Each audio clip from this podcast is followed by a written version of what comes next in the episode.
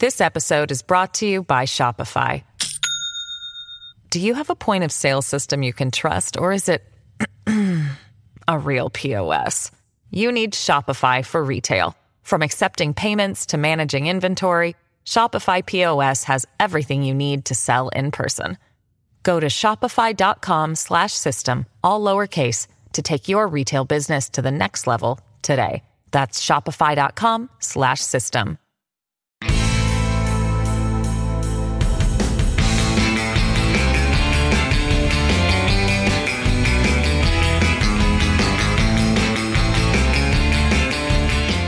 Hello and welcome to Rock and Roll Politics, the twice weekly podcast with me, Steve Richards. Thank you so much for tuning in, wherever you are in the UK and indeed around the rest of the world. And welcome to our Easter Question Time special. Dun, dun, dun, yeah, it's the Easter recess, Easter holidays the Rock and Roll Politics Cooperative is scattered around the world and the UK, and we are going to have a question time special in our time together. That doesn't mean we're going to be slacking in any way at all. None of this kind of holiday laziness for us lot, but it will be via the questions, your brilliant questions, that we will together be making sense of a range of different themes. We've got the latest on Keir Starmer, Brexit, uh, the media, big, big themes for us to uh, try and make sense of in our time together during this podcast. So, first of all, I hope you're having a good time. You know, I, I kind of like the lull. That you know, I, am not a fan of the kind of whole Christmas thing and all the rest of it, but I, I, I like the pause at Christmas, the pause at Easter, the sense that things are not quite as frenzied as usual. Time for us to do some more baking and running and that kind of thing. Anyway, I hope you're all having a good time. Just a few notices about my never ending tour. Uh, thanks all of you who came to, uh, yeah, the Witham in Barnard Castle, somewhere else as well. I can't remember. Um, coming up, I think I'm on at the opening night of the uh, Cambridge Book Festival and that's on uh, Thursday, April the 20th. Then uh, the full live show uh, on April the 24th at the Old Market Theatre in Brighton, a brand new show. So, all of you on the South Coast, come along. Eve of the May local elections. Who knows what will be going on by then, but we will be having to gather together and make uh, sense of it all. It's a great theatre, that, the Old Market Theatre. Lovely bar did a Christmas special there just before, well, obviously, just before Christmas. I'm going crazy. I'm meeting one of the cooperative for a swim beforehand, perhaps. Yeah, I'm not. I'm not quite sure whether that's going to. It's so cold at the moment still. Anyway, there's that one. And then on Monday, May the 15th, after the kind of May local elections and the kind of sense of the party conference season moving into view and the general election, May the 15th at King's Place. And then, before very long, the Edinburgh Festival, the last two weeks, and tickets are on sale. It's really exciting. I was looking at the Edinburgh Festival and shows are beginning to put tickets on sale, including mine. Uh, yeah, the last two weeks of the Edinburgh Festival, every day and a different show. And finally, for those of you who kindly subscribe to Patreon, your latest bonus podcast in our series on troublemakers should have arrived or will arrive uh, exclusively for all of you who subscribe. It's on uh, troublemaker number four, David Owen. Really interesting, hard to pin down political figure. Um, so, yeah, that's for you. And thank you so much, Patreon subscribers, for subscribing. And now, Easter question time going to begin one uh, on the media because it's a bit of fun and also it's an offer for another role in the rock and roll politics cooperative. Paul watson says i'm an accountant so can count the beans while others bake bread and so on. We need an accountant paul We've got our white van man driver. We've got our bakers and all sorts of things, our knitters. So, but financial help or advice, uh, will, advice, I have to add, not help. We're not sort of in the uh, Donald Trump category here or whatever, you know, but um, yeah, welcome along. Um, and Paul writes, I normally listen to the podcast whilst running and very often near the Houses of Parliament. I used to run around there, some good runs along the river and things like that. I'm emailing to get your thoughts on what the most reliable print media outlets there are. Uh, Paul is looking for a balanced take on news and a range of opinions. Well, good luck with that, uh, Paul, with our newspapers. He says, I've been a Times and Guardian subscriber, yet both are hideously partisan uh, the Guardian for a long time, the Times markedly of late. It's interesting, Paul. I think the Times has been hideously partisan for years, but it disguises it quite cleverly. So the BBC almost thinks it's an impartial source of news and comment, and it is far from. Uh, I remember in the 2015 election, the Times put on its front page as a kind of news story Ed Miliband in the pocket of Alex Salmond. It was a sort of Tory poster. They just put it out there and made it a news story that the Tories were launching this as a kind of theme. And there we are, all the BBC editors reading it. Oh, yeah, let's get in three times columnists to debate some uh, story at the time. Um, but I think the joy of now, Paul, is that you we we are all our own editors in a way. We can select and search and find. It's like with podcasts as well there will always be every day an interesting Guardian column, an interesting column in the Times. It's worth looking at the Byline Times. They do some very interesting stuff which is outside the kind of media orthodoxy, which is nearly always wrong. And uh, I think, yeah, just like the FT, I look at it every day. You have to subscribe to a lot of these things. But I think um, the subscriptions are still pretty good value. Um, I know we used to getting a lot of stuff for free, um, but I like the idea that we can all be in charge of our own range of columns and news sources um, rather than buying one or two newspapers as we used to do in those olden days, which are now long gone. I used to remember getting really excited running down the stairs to get from the doormat, is that where they used to arrive? Three papers, used to get it every day Guardian, Independent, and Times. And couldn't wait. Now I get excited about podcasts arriving. Anyway, to show how, Paul, uh, this podcast is balanced to some extent, um, last week we were debating uh, the lessons of Keir Starmer's decision to bar Jeremy Corbyn from standing as a Labour candidate in uh, his own constituency. Now, to summarise my view, in case you missed it, in which case, where were you? And you can listen back anyway. But my view was that it was a strategic error of Keir Starmer to do so for reasons which I won't go into now, um, and also disproportionate as a punishment. Uh, but uh, at the same time, I argued uh, in a way that some of Corbyn's supporters don't that Starmer and his team and any Labour or indeed Tory leader has every right to be involved in the selection of candidates because they are the ones who will be working with them as potential or actual MPs in the House of Commons and perhaps within a government. Um, now, given that, which is huge, working, they're looking for ministers as well as representatives of a local area. Uh, they have every right to be involved. Anyway, uh, had lots of different conflicting responses, as you may have uh, predicted. So here just a couple. Uh, Emma Burnell. I'm writing to disagree with you over Labour and Corbyn. I wouldn't have wanted it to end this way for Corbyn or his supporters, but the moment the whip was withdrawn, this ending was inevitable. I agree with that, actually, Emma. I think the mistake was to suspend him in the first place, um, but uh, after which it was going to be impossible to do anything than what they have done. Um, uh, when you talk about divided parties, it's re- this is back to Emma. It's really important to remember your favourite word, context. On any divide, there are two sides.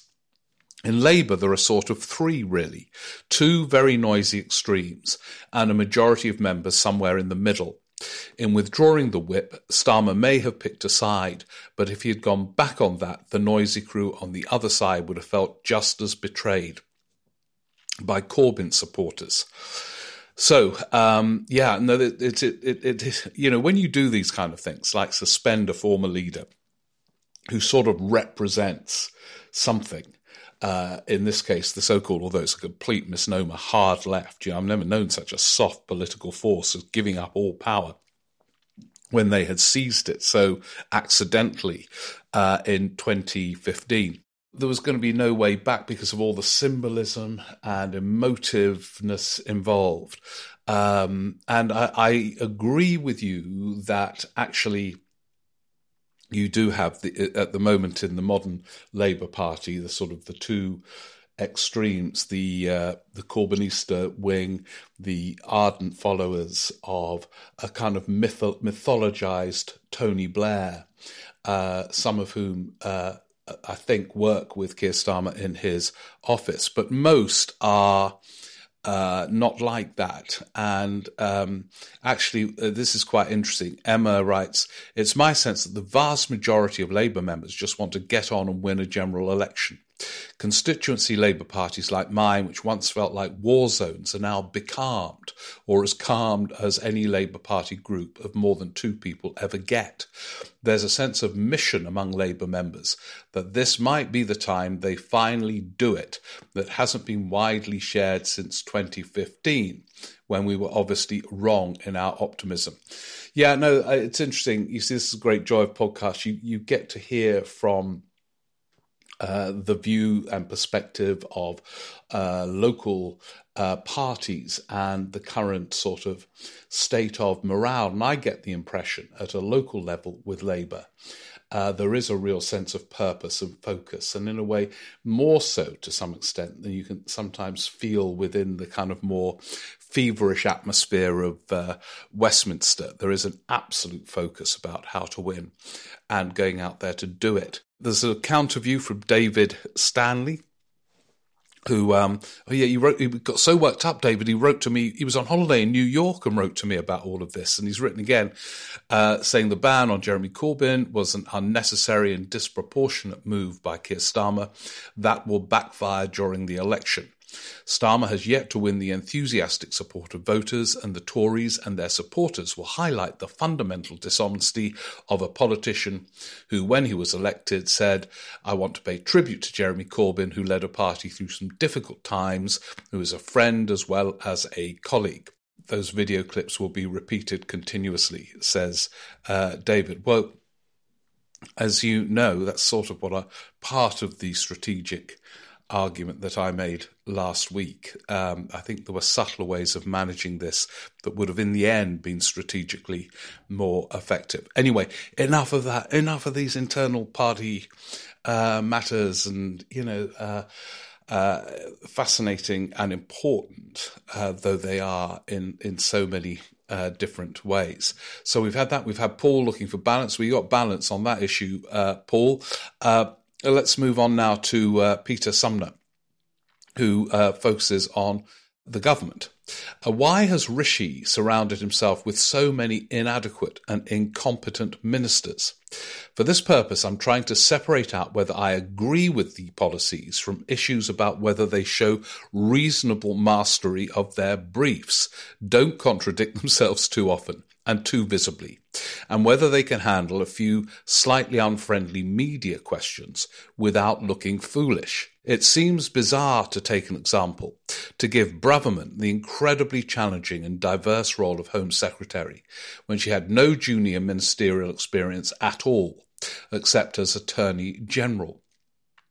Is it simply a sense of obligation for past favours, the need to placate particular elements in the Conservative Party, a desire to have weak, pliable, unthreatening cabinet members, or simply bad judgment? Are there comparisons with previous prime ministers?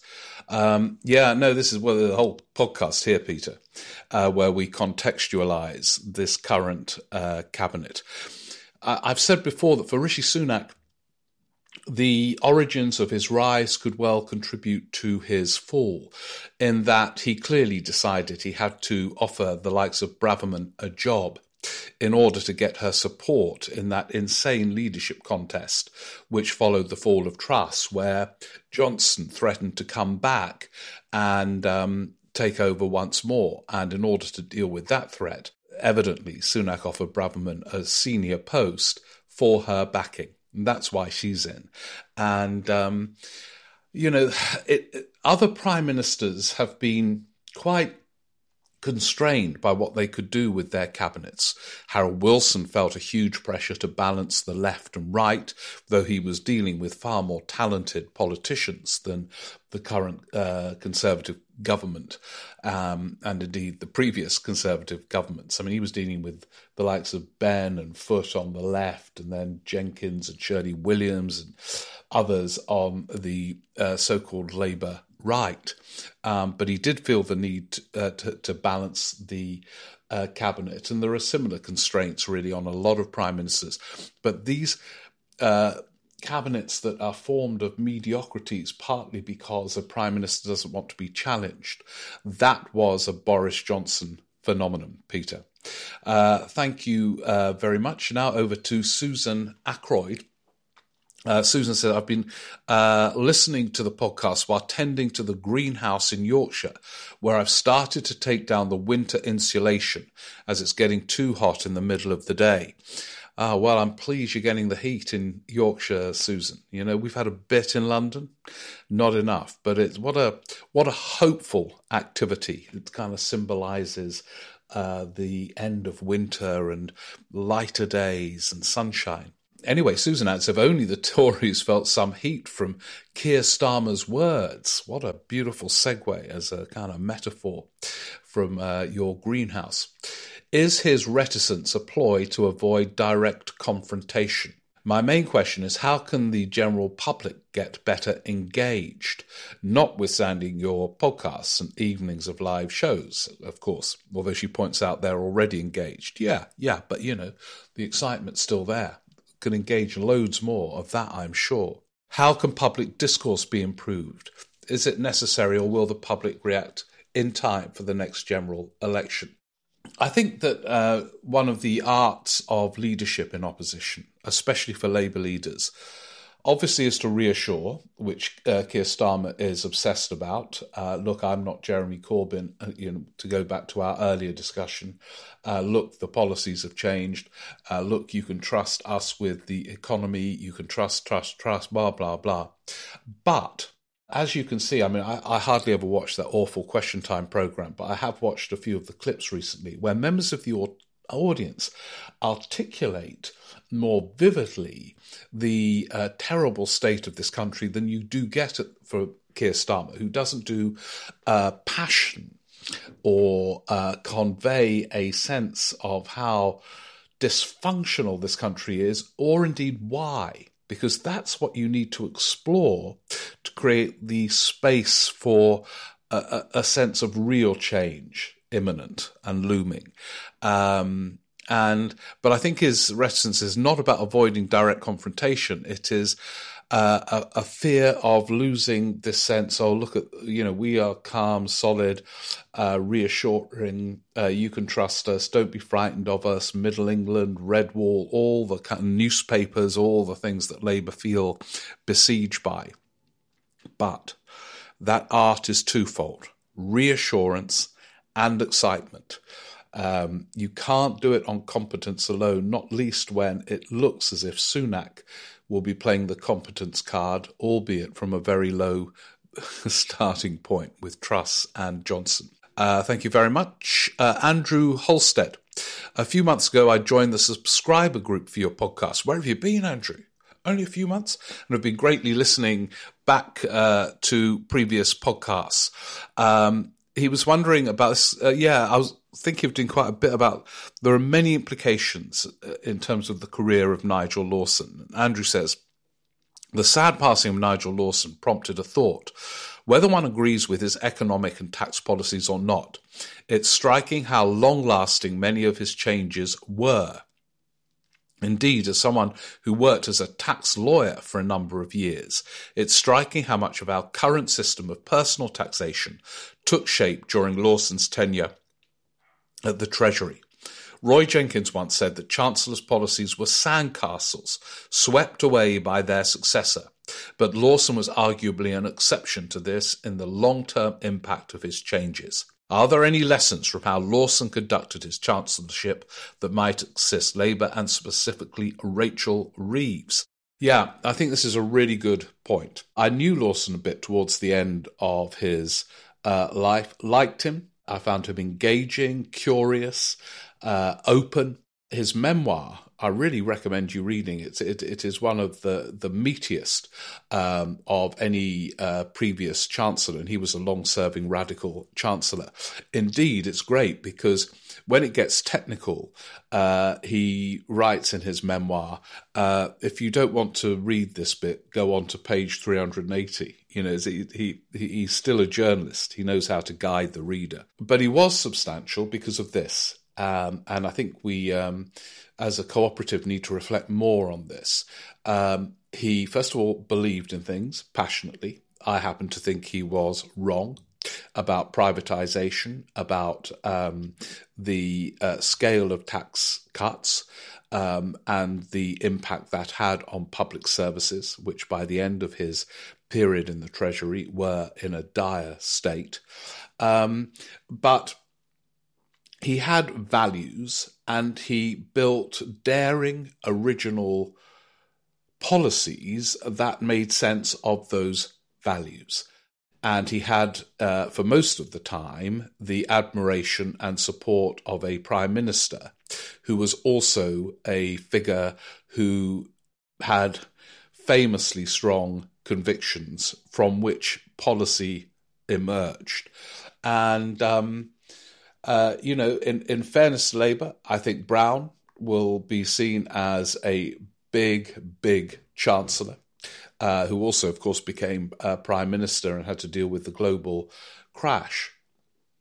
But uh, Lawson would not have built a set of policies on the back of a focus group in the Red Wall or a focus group in Stevenage. It was bigger than that and and politics at the moment feels quite shallow. And Lawson deserves all the write ups he's getting at the moment because of the bigness of his uh, ambition as a reforming chancellor. So you can disagree with it, um, and I think the consequences were. Uh, uh, pretty calamitous on several different fronts, but also he won the arguments. So even now, Labour doesn't dare touch ownership apart vaguely from the railways. And as as uh, Andrew wrote, the tax the tax kind of framework of Lawson, New Labour felt compelled to adopt as well, and uh, there will be a similar timidity, I suspect, in challenging those uh, that basic framework from Labour this time. But he's the one he, the change maker is the one that's remembered and uh, admired across the political spectrum.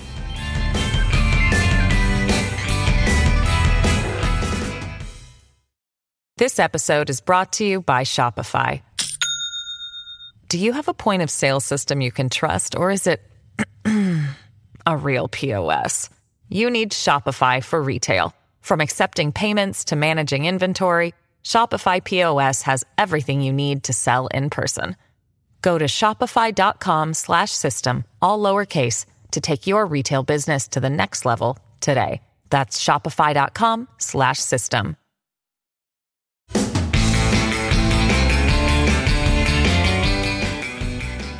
So let's go on. Um, yeah, to uh, uh, Jack who says, Do you think there is any credence to the suggestion that social conservatism is enjoying something of a popular counter movement across politics? On the right, Lee Anderson has come uh, to support uh, lumpen punitive authoritarianism. Don't think that's how Lee would put it. Uh, meanwhile, on the left, Keir Starmer has pushed getting tough on crime right to the top of the agenda.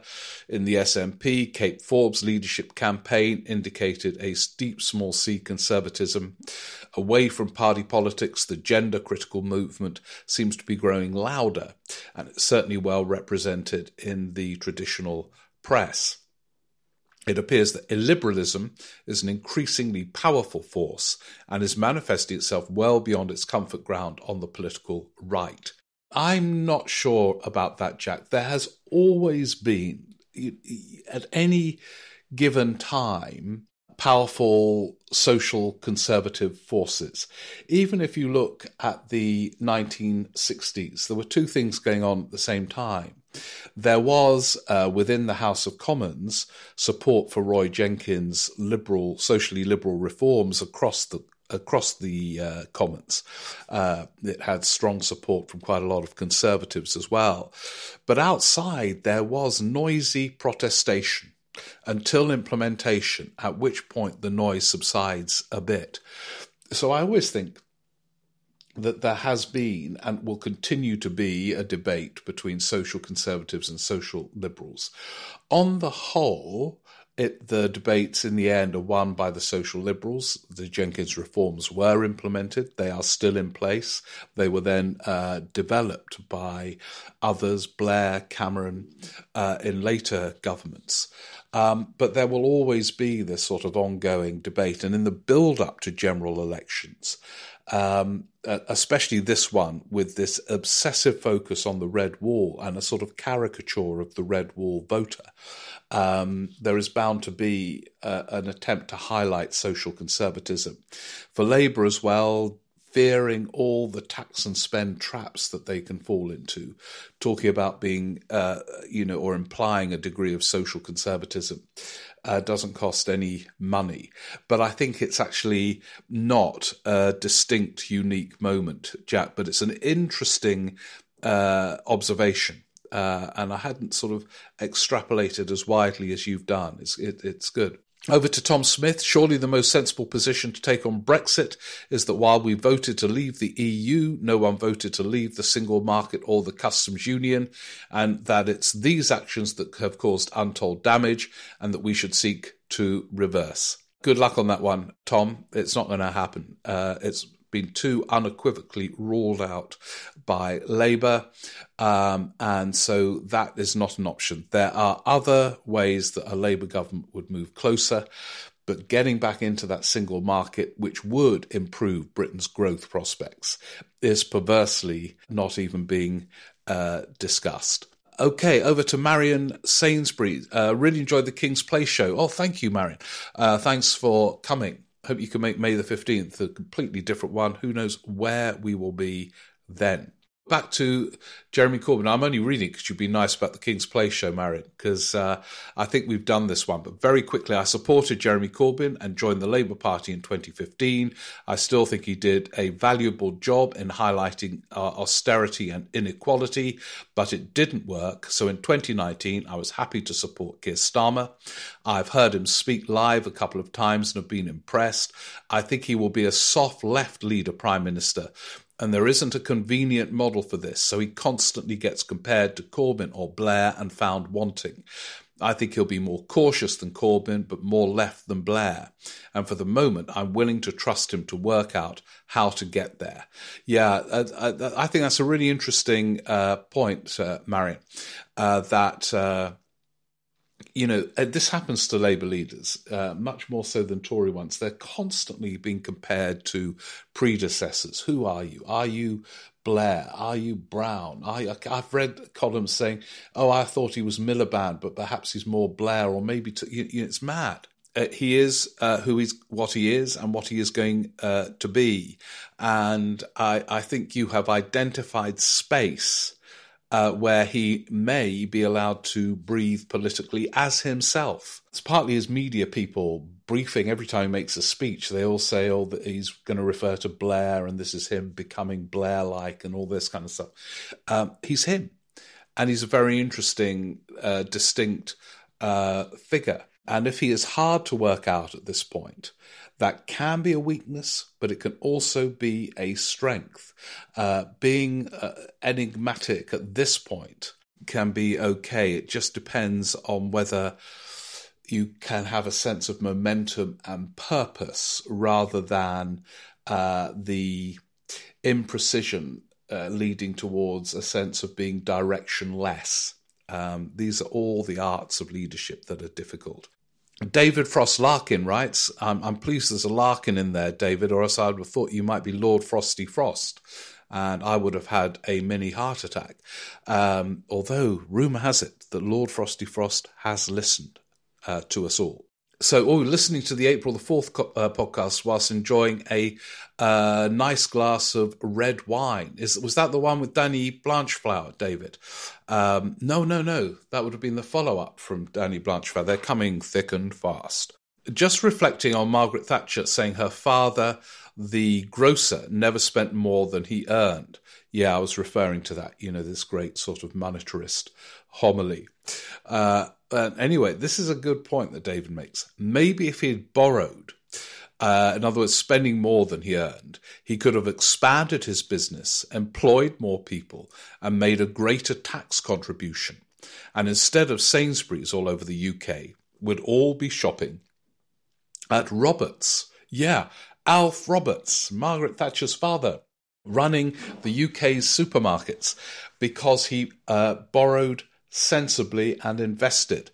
And this is the kind of metaphor uh, we, we, I talked about it with Danny Blanchflower that uh, Labour need to raise and deploy um, they haven't got the policies at the moment to, to, justify it, but there is a way. She was she she did it as we've discussed on this podcast. Thatcher, you know, he never spent more than he earned, and a country can't spend more than it earns. Well, what if a country borrows to invest, and with the investment we get better railways, and the uh, parts of the country level up, and economic growth follows? As David suggests, you get uh, the equivalent of Alf Roberts uh, running UK supermarkets across the uh, country. Yeah, um, um, uh, it's a very good point. Thank you for that, David Thompson from Belsize Park and Birmingham. What a dream combination. Uh, oh, yeah, came to King's Place. And he says, uh, I was fascinated uh, by the discussion and great to spot William Keegan in attendance. Yeah, William Keegan, the Observer columnist, often uh, uh, comes to the uh, King's Place shows. I wanted to ask whether you could really ever see things, uh, Labour winning an election unless the situation in Scotland changes, and why isn't Labour focusing more on Scotland? Well, it is now, David, since the uh, resignation of Nicola Sturgeon and all the twists and turns that have followed since then. And uh, now we've heard that um, the police were questioning her husband and so on. On it goes. Well, Keir Starmer is hardly out of Scotland. I, am told he's been there four times in relatively recent weeks. Um, so they dare to wonder, they don't know for sure, but to wonder whether uh, what is happening represents a turning point after the dominance of the uh, SNP. Anyway, thank you, David. Hope to see you at King's Place next time for another completely fresh show, May the 15th. Sean Farrell writes Is there any chance you could backtrack on your comment that Sunak seems like a nice guy? Look at what he's saying about grooming gangs. He's a complete shit. um, yeah, well, is it, uh, you know, to, to, be honest, uh, when I say he's a nice guy, I don't know him. He, he, he's the first prime minister I think I haven't spent sort of time with on my own uh, in different forms. So it, it was an impression I formed uh, of seeing him working assiduously with his glasses on at things uh, like to do with that Windsor framework, etc. Um, but Sean, what your question implies is right. He's trying to pull off a trick which is going to be difficult for him, which is to be seen as the assiduous, hardworking, well-intentioned uh, solver of problems and at the same time an out and out bastard on some of these culture war issues. Uh, in other words, finding a different route to rebuild that Brexit coalition from 2019. And it won't be easy because that was full of contradictions, um, but brought together by um, let's get Brexit done, get it done, uh, put it in the microwave, it's oven ready, even it's certainly a metaphor that didn't work. If it was oven ready, you shouldn't need the microwave. But uh, we all know he got away with it then. Uh, thank you very much, uh, Sean. Steve uh, from the Bellwether constituency of Swindon South, uh, long-time fan of the podcast. Oh, thank you and the Edinburgh Festival show. Uh, have enjoyed, enjoyed, several of them over the years. Thank you. Well, said at the beginning, Steve, uh, the tickets for the next one are on sale. It's moving into view. It will be here very quickly. I've been wondering, he says, in the light of your take on the narrow Sunak flight path to victory, or at least not wholesale defeat, and the recent Dover travel chaos, if this scenario is at all possible. That it is Sunak who contemplates access to the single market or even rejoining the single market in the same way he pulled off a protocol that appears to have addressed some of the issues vis-a-vis uh, Northern Ireland. Could that happen? Um, well, it's it's quite a thought experiment, uh, Steve, from the Bellwether constituency of Swindon South. And you do wonder sometimes, you know, it's that old cliche about Nixon and China. Will it be a Tory prime minister who sorts out this nightmare of that Brexit deal negotiated by Johnson and Frost and gets us back into the single market because we're not going to get significant growth before then? But I don't think it's feasible at the moment. He, he, might be a problem solver, but that is one hell of a move for him to undertake, um, and impossible actually. And of course, he himself is a Brexiteer, Steve. Uh, we've never heard really why in any great detail, uh, but he was before Johnson decided what to do. He was a Brexiteer.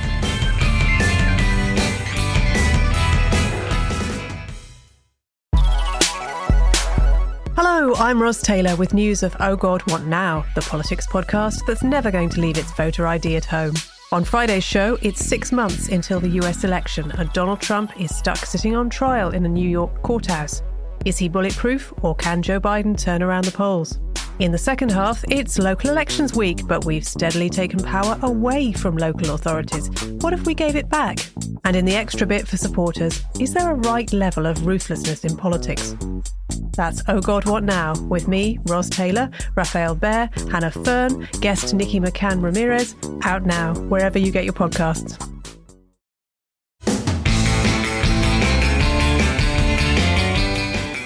Alison Keys.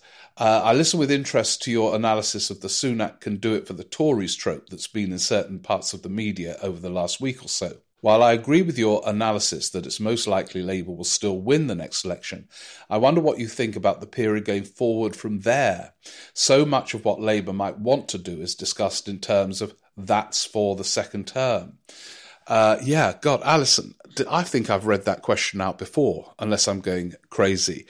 I think I said then, but I will repeat now. There's a podcast to do about uh, Labour and the challenges it faces in power. Um, finally, uh, Paul Cooper, uh, what is being tested in recent years appears a more blatant attempt. Uh, this is uh, international law and the respect for legal frameworks. Uh, what's being tested in recent years appears a more blatant attempt to break out of legal frameworks and test boundaries that were once seen as criminal and would lead to a day of reckoning for the individual, no matter what the shield of power provided. Why should Trump be above the war, law and be defended by just one half of a political ideology who then slur the other half? In the UK, the proroguing of Parliament was perhaps the moment we crossed the Rubicon, but I'm sure more recent examples of breaking law on a certain, a specific way are also good pointers. Yeah, well, uh, that was written presumably uh, before Trump appeared in court um, in one of those extraordinary cinematic days. Um, you see, in the end, these who those who test these boundaries uh, do face consequences, and um, it is interesting. For example, we've just been talking about Sunak.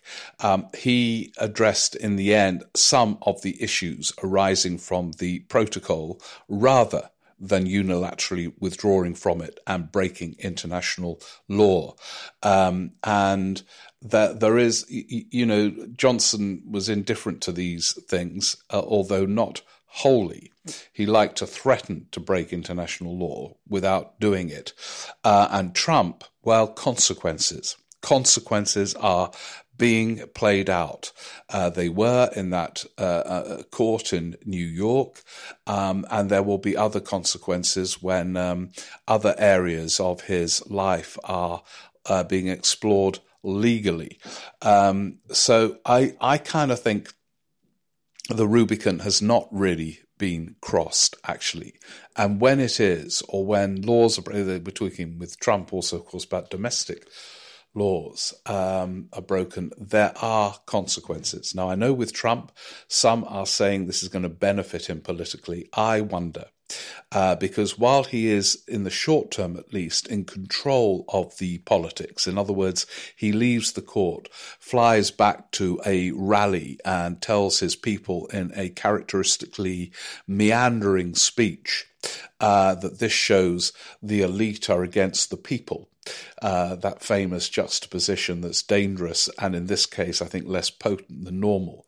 But he is not in control of the legal process.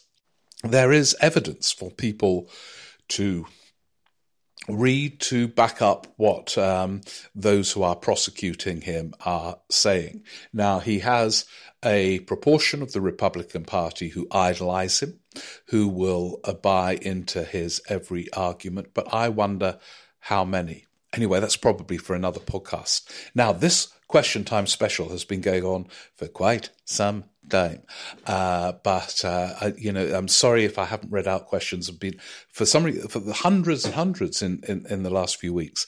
Um, so there will be more to come because it will be the kind of normal format, which will include a question time element um, when we gather after Easter. But in the meantime, have a great time, whatever you're doing, and let's get together very soon to make sense of it all. Thanks for listening to the Easter Question Time Special.